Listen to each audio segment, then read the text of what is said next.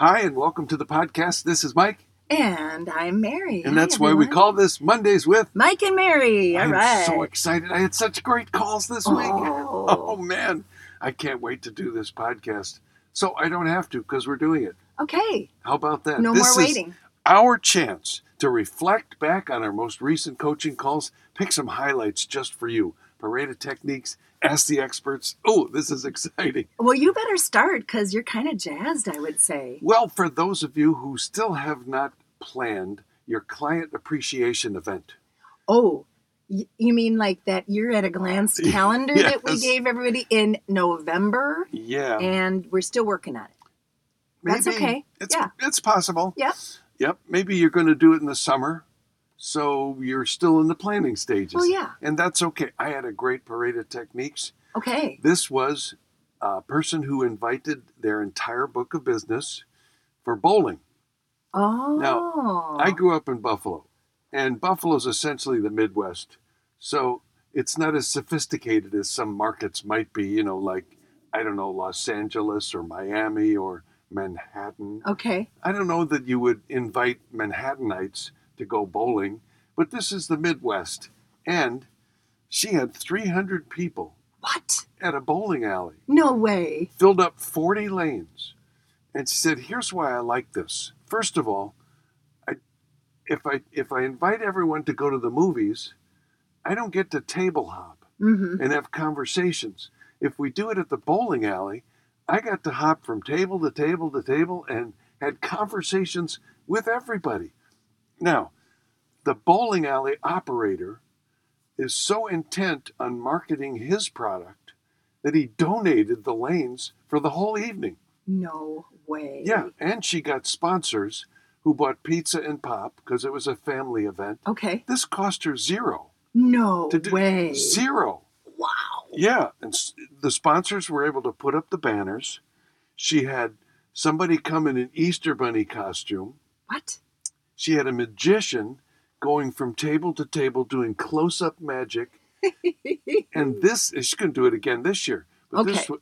wa- uh, this was a significant part of where her business came from for the whole year. Mhm. But can you imagine getting 300 people to a client appreciation event? That's amazing. Yep. Yeah, and it's not at $25 a plate or $60 a plate Mhm. or, yeah.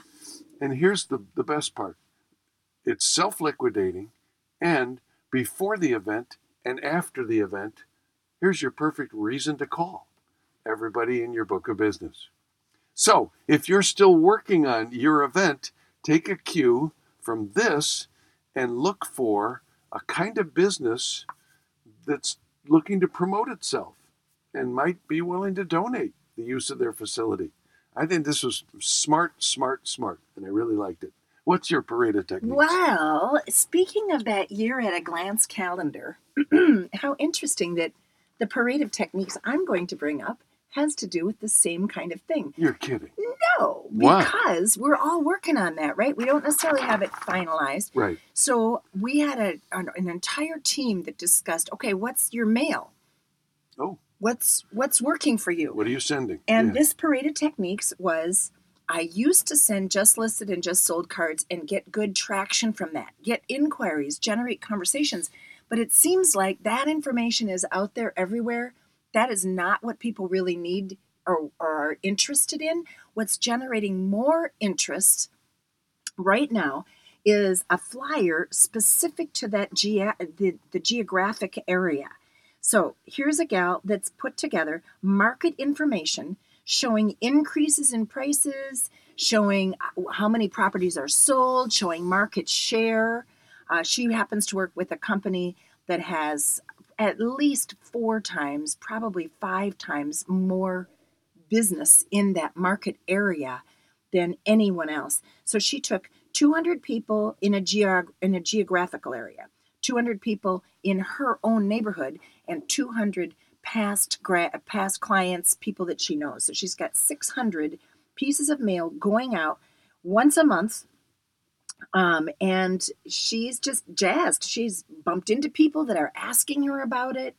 Um, so, anyway, as a result of that wonderful parade of techniques, and she offered to share all of her examples. Uh-huh. Um, the the team as a whole is all working on their mailouts for the entire year, Perfect. having this vision. Who's going to do it? How are we going to get it done? And on our next call, we're all going to report. Isn't that neat? Outstanding. Yeah, I like it too. All right, so ready for an Ask the Experts question? Are you just as excited about your Ask the Experts question? Mm, Maybe even more so. Oh, jeez.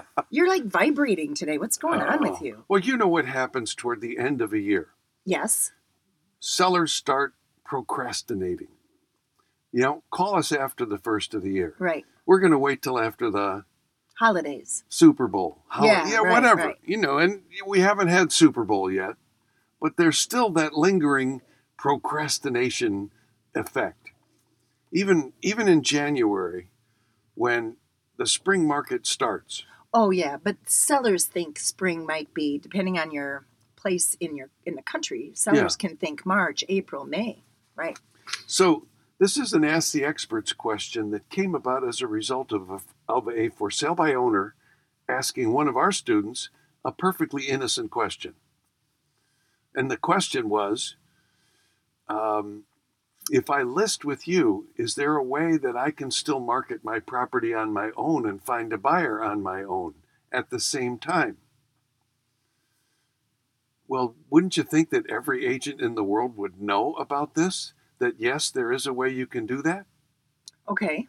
Because what happens when, well, I, you know, it's called an exclusive agency listing versus an exclusive right to sell. I know the terminology may be different from market to market, Okay. um, but for for sale by owners who feel like they still can get the job done, well, this is a way to give them that pride, that ego, to let them continue to do that, but get them to commit to listing with you. Not an open listing. This is exclusive to you. And psychologically, what happens when somebody signs a listing agreement, even if it isn't an exclusive right to sell? As a for sale by owner, psychologically they're saying, I give up. Well, let, let you do it. I you pick know. you for Yeah. one thing, so it knocks out your competition. It does. That that would be one thing that happens. And because you're reporting it to the MLS, realtors stop calling you. Oh, oh, I could see this as a door opener, Yeah. right? Like, Mr. For Sale by Owner, what if you could have your cake and eat it too? I've got an idea. Would you at least be willing to meet with me to hear it? Yeah.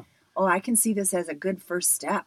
Ooh, I like this. Now, wait a minute. There's a potential drawback. Well, yeah, of course there is. What's the drawback? Well- yes, they might find a buyer on their own, cut you out, or they might go around you, or, well, whatever.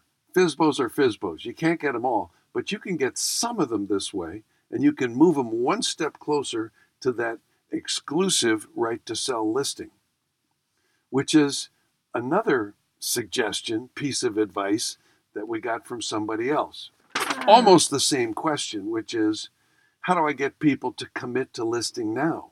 Okay. even though they're not going to put their house on the market now. In other words, is there a difference between a start date for the listing and a signature date that you get from the seller? And of course there is. In fact, there's a whole um bunch of forms in different MLSs Sure. and different markets Sure. that have already figured this out, and I really love it. It's it's either called a pre-listing agreement or uh, delayed listing status with exclusive right to sell. Uh, there's an exemption authorization form that they fill out. In other words, Go to your board. let's get the signature now, yeah. and you're indicating that you'll come on the market two weeks from now, On four weeks from now, six weeks from now. Mhm. Yeah. Now that'll give you time to do your cleanup, paint up, fix up, declutter, all that stuff that sellers use as a reason to procrastinate, Mhm. to put you off. hmm Here's how much time are you going to need to get that done? hmm Okay. So if they like you, know you, trust you, respect you, what if you leave the house without a signature on anything? Well, what are the not a good odds that Right. something untoward could happen Right. between that date and the time where you call them back and say, okay, you ready? Well, Yeah, my, My cousin, yeah. yeah. yeah. So here you go. Check that out with your multiple listing system. Use that close with for sale by owners. Use that close with procrastinators. Here's a way to get some listing signatures now. I like that. Thank you. That's wonderful. I have a better one, of course. Um, Of course. no, I'm just kidding. Um, We're not the least bit competitive. No, I thought this was a great ask the experts question. I think every agent encounters a seller who complains and creates a problem for the agent. We all encounter this where there's a seller that is unhappy with whatever happened at the showing. You know, they let the cat out, they didn't lock the door, they were snoopy. So this agent said, someone used the guest bathroom and splashed water all over. no, how could that be? Oh, there's cameras everywhere these This days. agent said, I think this the seller said, I think someone touched my computer. I know I turned my computer off. So what do you say to a seller that could help you potentially avoid having to deal with this overreaction that, you know, they're I unhappy. Now it's all your fault, Yeah. you know. Oh, she got such beautiful advice. And then right after that was a little piggyback about kids because sometimes children could be the one splashing water all over the bathroom. Children can be the one tearing through the house. So so a couple of these kind of woven together. So remind the seller that anything that can be moved should be moved. You know, like especially your valuables. How about your oxycontin in the medicine oh cabinet? boy, yeah. you know um, help honest people be be honest that's kind of a cool little phrase we have a we have an, a, an agent that has a box of shoe covers by the front door of all his listings Nice. isn't that a sweet little touch Oh that yeah. You know we can't force them to wear them but Haven't you ever seen an episode of CSI? Right. And, Yeah. you know, we think of, I mean, you and I have been in houses, million dollar houses where there's shoe covers, but what if there was shoe covers in all of your listing? Yep. It would almost, by handing that, cause you to remind yourself to say to the seller, by the way, Yeah, have know. a box of those at an open house too. Right, exactly. Um, there was a quite a conversation about ShowingTime. The people that are using ShowingTime to set up their, uh, you know, they have an appointment center, and directing that appointment center to tell the showing agent, please make sure you relock the door. Mhm. Please don't let the buyer walk around unescorted. Um, the stager has a role in this, reminding the buyer to remove these things. An example was given about some precious figures that the seller owned. I said buyer, but I meant seller. That the seller owned in the house. Why do you need those out? You do not need those as a decorating Little thing. Hummel things. Yeah, right? those are expensive. Put those away. Um, this agent says, I always tell my sellers to kid proof your house because everybody knows what that means.